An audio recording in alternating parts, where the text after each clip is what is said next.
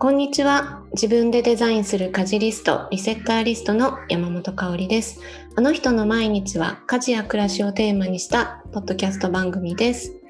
えー、さて、今日も、えーと、月1レギュラーで、えーと、いつも出ていただいている家事シェア研究家の三木智有さんをゲストにお迎えしています。三木さん、こんにちは。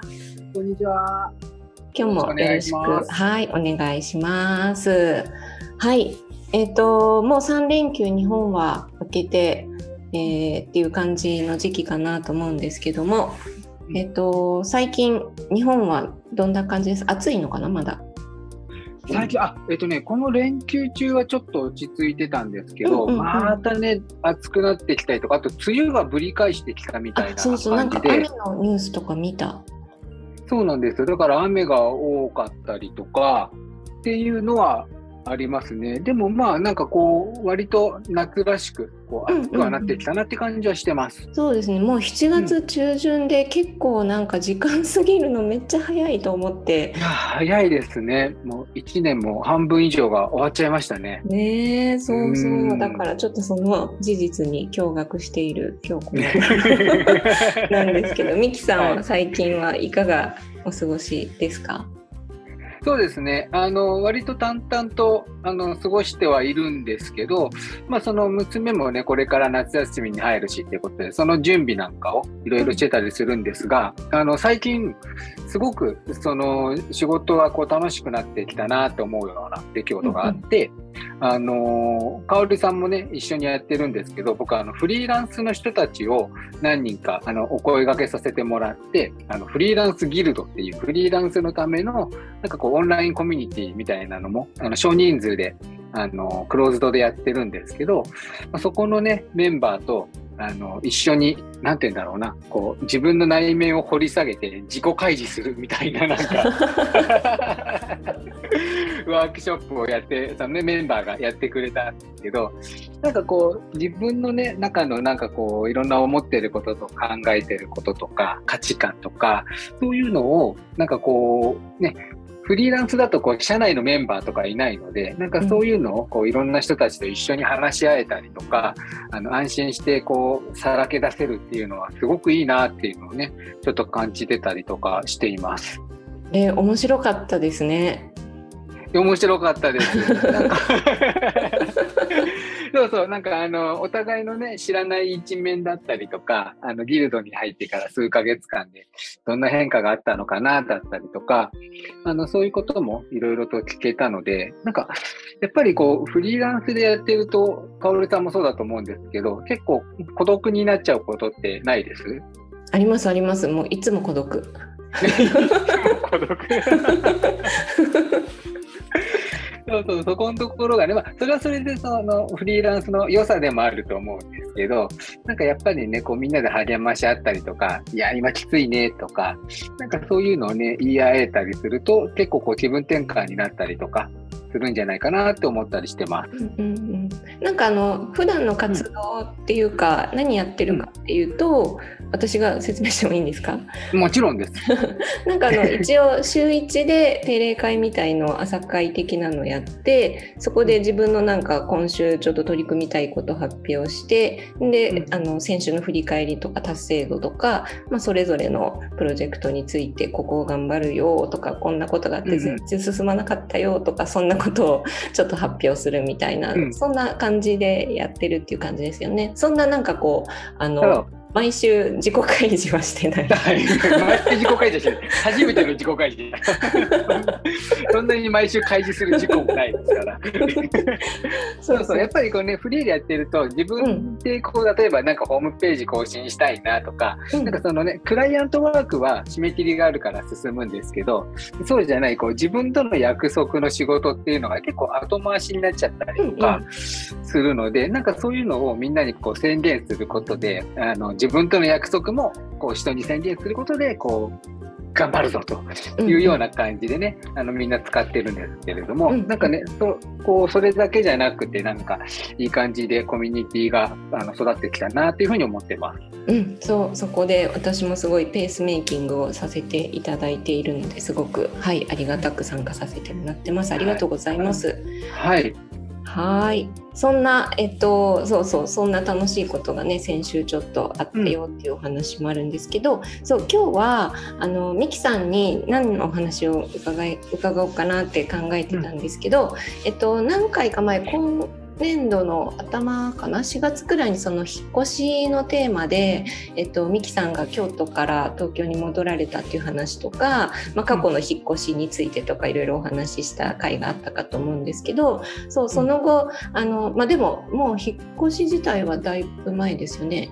1年以上。そうですね、もう1年半その去年の2月とか3月だったので、うんうん、もう1年半ぐらい経ちますかね。そうですよね。そうで、なんかその時にミキさんが、えっと、引っ越し前の時からおっしゃってたその小さい暮らしをやるんだっていうのを、うん、あの、はい、おっしゃっててでそのままスタートされて1年半立ってみてそうその後どんな感じであのアップデートしてってるのかなとか、うん、実際暮らしてみてで娘さんがもうだから小学校上がられてその勉強とかもね、ね、あの幼稚園とか保育園の時代とまたちょっと違ってきたりとか、うん、その辺もあると思うんですけどその小さい暮らしのなんか、あのその後気づいた話とかをちょっと今日聞いてみたいなと思っています。はい。はい。わかりました。はい。まあ。いろんな変化ねあると思うんですけど、うんうん、なんかあのまた新たに始めたよみたいな習慣だったりとかって何かあったりし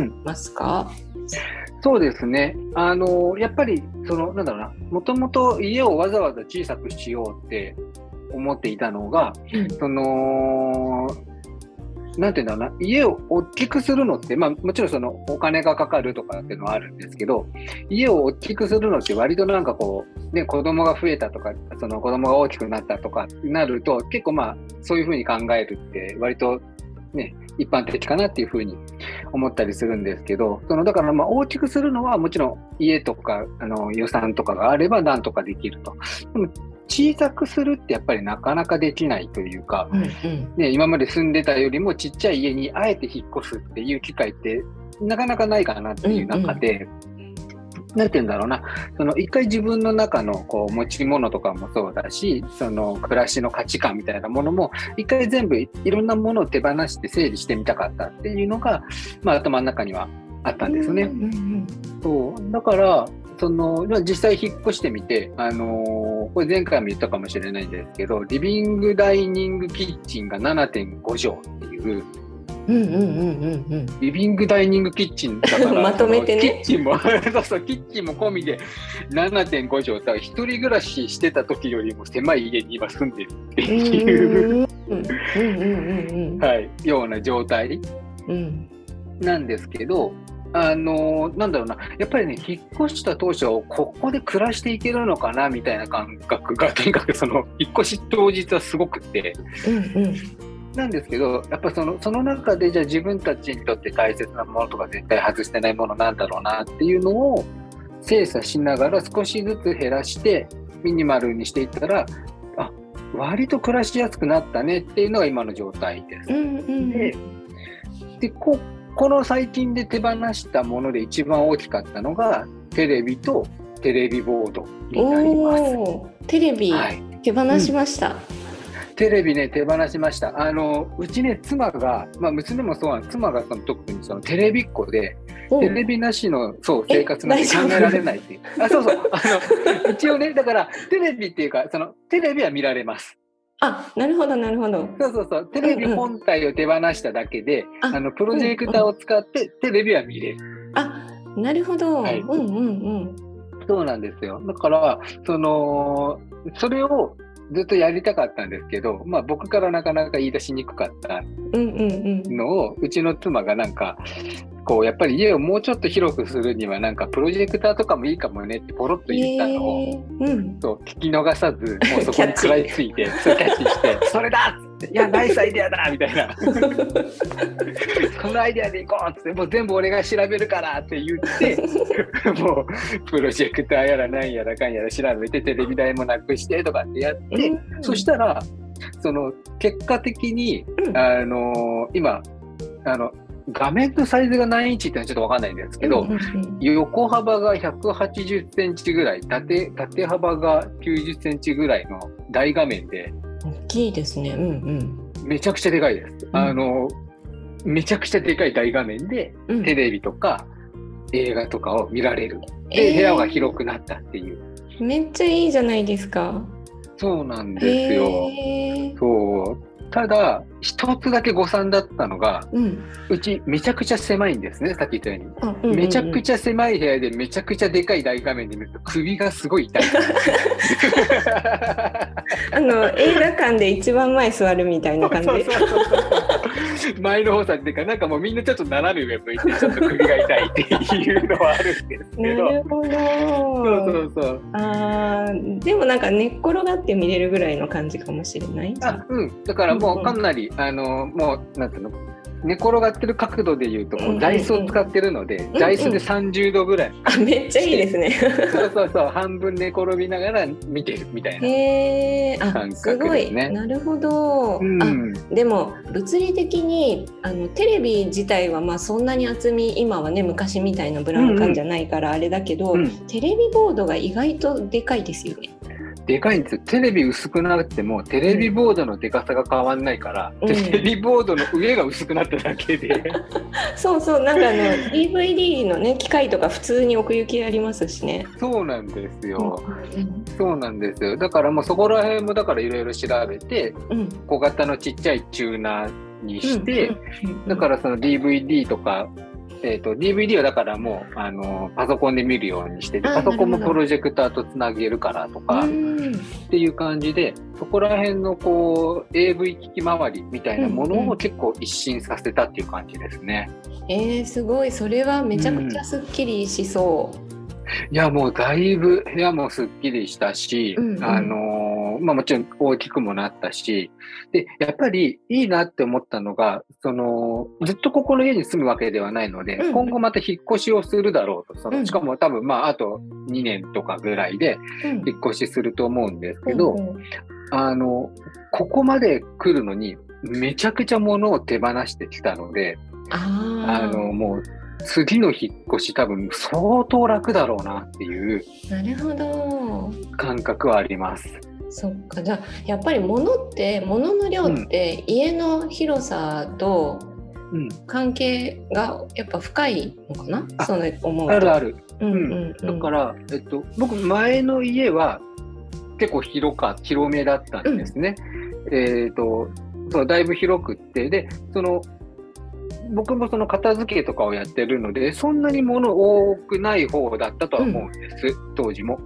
で、やっぱ物そんな多くないで、で、実際広い家で見てると収納も結構ガラガラに余ってたりとかするし、あ、物少ないねって思ってたんですけど、その物理的に収納できるスペースがなくなった時に、うん。あ、結構いらないもの取ってたんだねって、あ保留してたものがこんなにあったんだねっていうのは、やっぱり感じたので、ーうん。その、スペースがめちゃくちゃある中で、物を徹底的に減らしていくって、まあ割と難しいなとは思います。まあそこまで減らす必要もないんですけど、うんそうそう。でもやっぱりその、なんだろう、物を減らしていくことのメリットって、その、自分が持ってる、所有しているもの全部に手が届くっていう、なんかそのうん感覚だったりとかするんですよね。あーなるほどなんかあの、うんしまい込んでるものってうん。存在をやっぱ忘れちゃうんうんですようんうんね。で持ってるんだけどどこだどこだっけみたいな感じになってっちゃったりもするけど、じゃあ今ミキさんの頭の中ではほぼうんなんか、ああそこにこれがあるってもう分かってる、うん。ああそうそれいいですね。うん。だから、把握できるぐらいのものしか今、まあ、物理的に置けないんで、うんうんだから、やっぱりそこで、その、ものをだから買うときとかの価値基準とかも、やっぱりこう、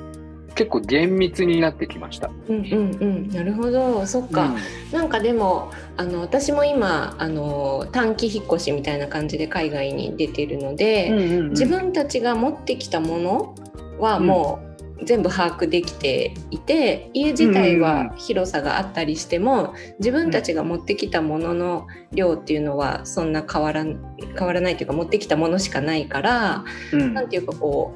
う物への意識がこうあのなんていうのかな余計なものの心配がないなんか例えば自分の自宅にいると、そういえばあれ処分しなきゃいけないんだよなって保留してるみたいなものがいっぱいあるから、あそこ片付けなきゃなみたいな感じのものをやっぱ意識してるっていうだけでストレスがかかってるんだなっていうのをすごい感じるんですよね。そうなんですようね。ん、うん。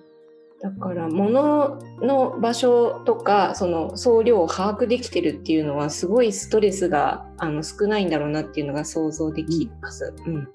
そうそう。だからそのね、どのぐらいの量を把握できるかってもちろんそれぞれだし、家の大きさによっても違うとは思うんですけど、うんなんかその自分の、なんて言うんだろうな、手に収まる分量みたいなのを、その、確なんだろう感覚だけじゃなくても物理的になんかこう理解することができたっていうのが、なんかこのちっちゃい暮らしを始めたことの一番のメリットかなっていうのはちょっと思ったりします。うんうんうんうん。うん。そうですね。それはすごいなんかやっぱりやってみないとでその行動を体験してみないと、なんかうんはっきりとちゃちゃんとなんかこう自分の中で消化できない気がします。なんかそれをんうん。経験として持ってるからなんか分かってくるうん感うんうんうん。覚なのかなみたいなのがうんうんありますね。そうですね。まさにそう。でただやっぱりその家がちっちゃくなったことのデメリットっていうか、まあしんどいことっていうのも当然うんうんうん。あるわけで、はい。で、その、やっぱり一番大変なのは、まあせ狭いってこともそうなんですけど、一番大変なのは、その子育てしてると、うん。その子供の個室が実は取れなかったりとかしてたりするっていうのがあって、で、そのまあ、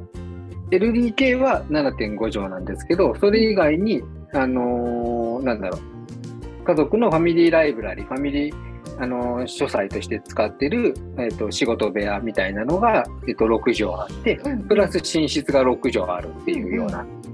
感じなんですけど、そうすると、やっぱりその、じゃあ娘のプライベートの、娘だけの部屋っていうのをまだ作ってあげられてないと。で、やっぱりその今はあの僕たちが、えっと、下あのリビングでなんかこうテレビとか見てたりとかしてる時は、えー娘がそのファミリーライブラリーの方であの宿題してたりとか何かっていうのはあるんですけどやっぱりこうもうちょっと大きくなってくるとそろそろこう自分のためのプライベートスペースっていうのも必要になってくるよねっていうことで、まあだからそこら辺が多分次の引っ越しのタイミングなんだろうなっていうのはちょっと思ってますあね。ーなるほどなるほどそうです。個室問題はやっぱり出てきますよねお子さんの成長によってね。うんうん。あのでも小さい頃とか赤ちゃんとか、本当にちっちゃいうちとかは、やっぱりコミュニケーションが親とのコミュニケーションの濃度もすごくあの密度も高いのであの、うん。顔が見えるその、うんうんうん。居住スペースがああの小さい方があの得られるメリットっていうのもすごい大きい気がするんですけどやっぱ成長に合わせて、そのプライベートをどうやって確保していくか空間をっていうところがやっぱ出てくるんですね。うん、来ますね。なんかその、僕、子供部屋についていろいろ調べたりとか、うんあのーしてるっていうか、まあ、するんですけど、仕事柄。あのーなんだろうな。やっぱりその、まあ、個室にしても、プライベートスペース、そのスペースにしても、やっぱりその、親から離れられる場所とか、うん。その、親から逃れられる、一人になれるっていうのは、すごく大切で、なんかこう、日本だと個室、子供の個室、子供部屋ってその勉強部屋みたいな感じで作る方がすごく多いんですけど、実はその勉強部屋っていうのは役割の一つでしかなくって、それ以上に、例えば親と揉めた時にそこに逃げられるとか、うんもしくはその自分一人で何か空想にふけることができるとか、うんあとはその自分で空間を自由に、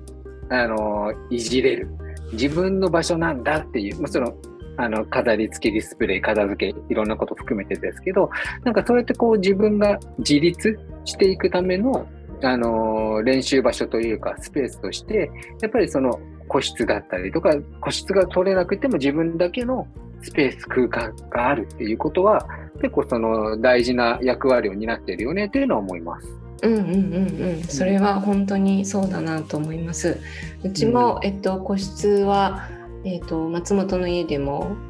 娘の部屋っていうのが1個やっぱりあってでなんかあの、うん場所的にあのうちも家を建てたんですけど11年くらい前になるんですけど、その時にあの本当うちもねすっごいちっちゃい土地なんですよ。だからうちもえっと、リビングはあのローテーブルにして下に座る感じにしてあってリビングっていうか、まあ、リビングダイニングですね。でその横に廊下が長い廊下があってそこがもうキッチンを兼ねてるんですよ。だからもうねそんなにもう平米数がすごい少ないからもうレイアウトはこのくらいしかやりようがないねみたいな感じのえ作ったのでなんかこうキッチンが廊下を兼ねていてでその端っこに両脇に、えっと、リビングダイニング的なこうローテーブルとかテレビがあるお部屋があってもう片側に娘の部屋があるっていう感じになっているのでその2階の部分が。なのでこうキッチンで料理してるとなんかなんとなく娘の部屋の気配は分かりながら、えっと、うん料理作ったり2階でくつろいだりってことができるみたいなあの距離感が保たれてるので割と小さい時から、あのそこそこにいるからこうなんていうのかな一人っきりで心配みたいなこともなくでも一人にはなって、で基本ドアは開けてましょうっていうスタイルにしていてでも自分が必要だって感じて、えっと、閉めたい時はいつでも閉めていいっていう風にしていて、でも別に普段はオープンにしてあってうん。っていう風なルールでやってますね。ああ、いいですね。なんかやっぱりその気配をお互いが感じられるっていうのもすごく大事なように思うので、うん。なんかこうね、せっかく一緒に暮らしてるんだし、その一人にこもりたい時もあるけど、うん。そのどこかでこう気配を感じられるような状態で過ごせるっていうのもやっぱりすごくいいと思うし、まあコミュニケーション取りやすいですしね、気配感じられた方が。うん、そうそうそうそう。そうなんですよね。なんか個室のドアを閉めないっていうのは結構アメリカとかの家庭とかでも一般的だと思います。うーん、そうなんだ。うんうん、閉じる時は。はもう寝る時か、まあ、そういうプライベートなことを何かする時だからあとは開けてなさいっていうのが割と一般的なルールだと思います子供部屋に関してはう。んなるほどね。でも、そうなんですよね。そのね、その子供部屋とかって結構親が勝手に入っちゃったりとか、で、ダメですよね。いや、そう、ダメなんですよ。ダメなんだけど、結構多いんですよね。掃除しなきゃとかって勝手に入っちゃったりとか、うんうんうんそうそうそうそう、あの、閉めてるのに、うん。入るよって言ったまま返事も待たずに入っちゃうとか、うんうんうんやっぱうんうん。そういうふうにその親子だからとかっていうのは関係なくやっぱりそこのプライバシーっていうのは、あのお互い一人の人と人っていう関係の中でやっぱ守っていくっていうのはすごく大事で、まあ、だからその常に基本がオープンだよっていうんだとやっぱそこの声掛けとかもしやすいですし、うんうんうん。で閉じてる時はもうこっちも、ね、改めて勝手に入らないように気をつけようと思えたりとかもするので、なんかそういうのすごくいいですよね。うんうんうん、そうそうそう。そう、またねどんどんあの年齢が上がって思春期になっていくとそういうあのりね親から親と距離をね取りたくなっていく時期が必ず来ると思うので、うんうんうんうん。そういう時にねあの慌てず対応できるといいですよね。うん、そうですね。うんそう。なんかね、昔、なんか昭和ぐらいの頃は個室に、個室を与えると、あの、不良になるみたいな。あとでそういう時代が、えっ、と、そうかそうか。そう一時期あったんですけど、まあ、そこからあのもうちょっとコミュニケーション取れるようにっていうような風にこう、流行りというかね流れがこううん変わってきてるんですけど、うんなんかねそのね個室になれることとコミュニケーションが取れることっていうのがうん。両立していった方がいいよねっていうのが多分最近のトレンドだろうなっていうのは思いま。す。すね。なんか自分のことを思い出しても私姉がいるんですけど4歳、3歳離れた姉がいるんですけど、えっと、子供の時はやっぱ子供部屋っていう2人机並べてっていう部屋があって、うん。いたんですけど5年生で引っ越してで初めての個室をもらったんですよね。もう嬉しくて嬉しくて。嬉しいですよね。もうあれこれなんかインテリアとかもなんか子供向けの雑誌見ながらこんな風にしたいとか言ってお母さんにこういうの作ってとか言って頼んでなんかねいろいろやってもらったりとかしてたのを思い出すので多分娘ちゃんあれですねもし次引っ越して個室になったらすっごい嬉しいの気持ちわかります。いや、そうですね。いや、もうね、もう娘がそういうのをもう楽しみにうんうんうん。しているので、まあ今もね、自分の棚とかがあるので、うんうん。えー、とそういうのを自分でこう片付けたりディスプレイしたりとか、その個室持った時の練習だよっていうことでやってたりするので、はい、なんかいい空間をね、えー、と作ってあげられたらいいなとは思ってます。うん、そうですね。なるほどなるほどありがとうございます。はないん、かでもその小さい暮らしってそうそうですよね、なんか私今、えっと、マレーシアのペナン島っていうところにいるんですけど、うんここはそのなんていうかなこうあのクアラルンプールみたいに首都の真ん中と全然違って島の、もう海が見えるみたいなところにいるのでのうん。コンドミニアムをちょっと借りてるんですけど、なので、えっと、部屋自体の、えっと、フロア面積はまあまあ広いと思うんですよね、う今ん。で部屋が3つとリビングとかキッチンとかダイニングが別であってっ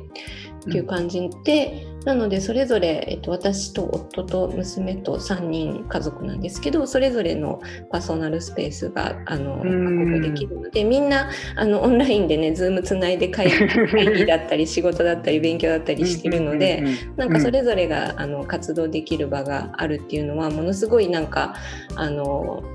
なんていうかなみんながこうやっぱ家に滞在しながらも、うん。まあ、広さとはまた別にパーソナルスペースが確保できてそれぞれの仕事が滞らないっていうのがすごいやっぱ大事だなっていうのを思っていてなんかあのバンコクで滞在してた時は、えっと、2部屋プラスキッチンリビングダイニングみたいな感じだったので。やっぱりこう誰かがこれやるからじゃあちょっと部屋出るねとかちょっとなんか声かけし合いながらうん。やったりうん私はあのコワーキングスペースをもうあの契約してうん。そっちに通ったりしてたのでなんかこうやっぱ仕事する場所がいつでもこう個室に入ってできるみたいな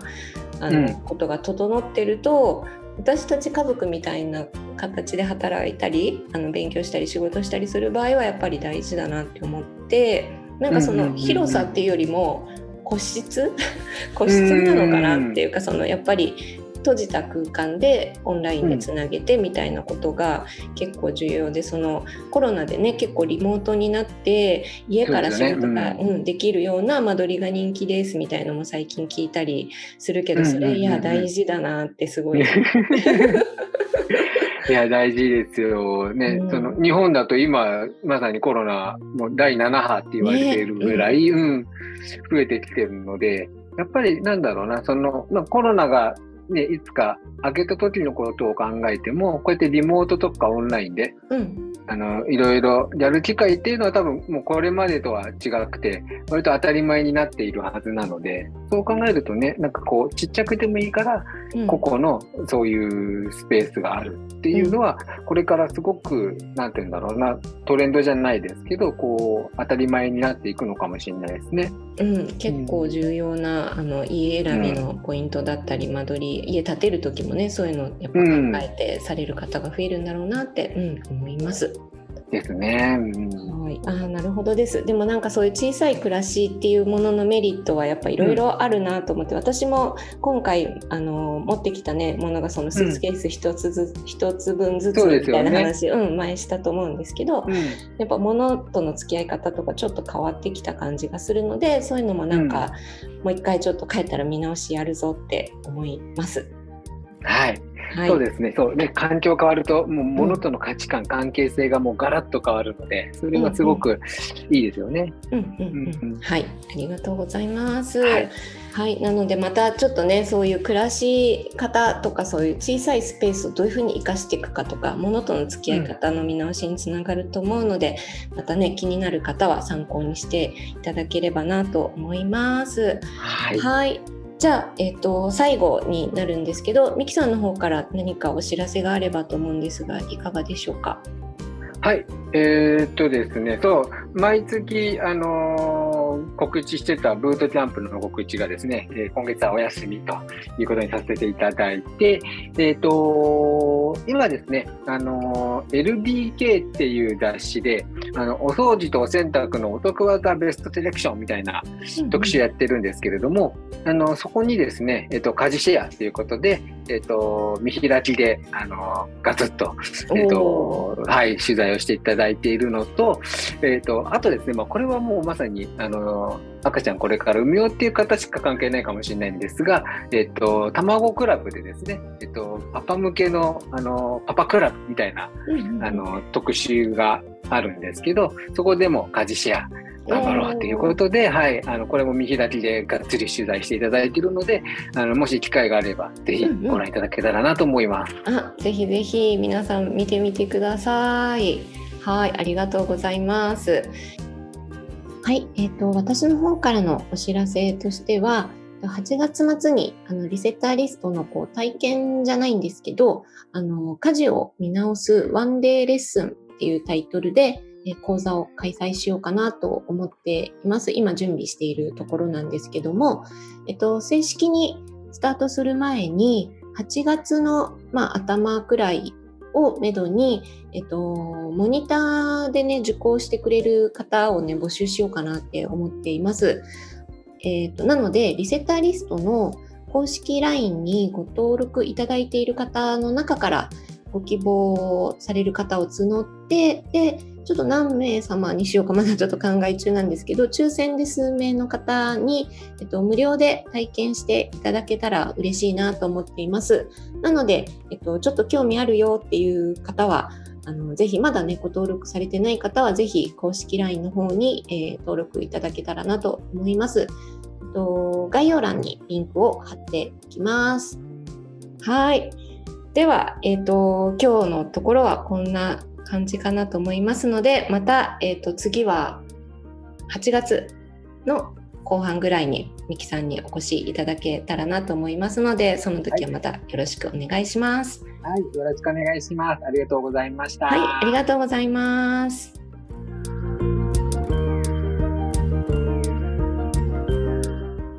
今回のあの人の毎日はここまでとなります。概要欄にお便りフォームをご用意しています。感想、質問、トークテーマなど募集していますのでよろしくお願いします。それではまた次回お会いしましょう。山本香里がお届けしました。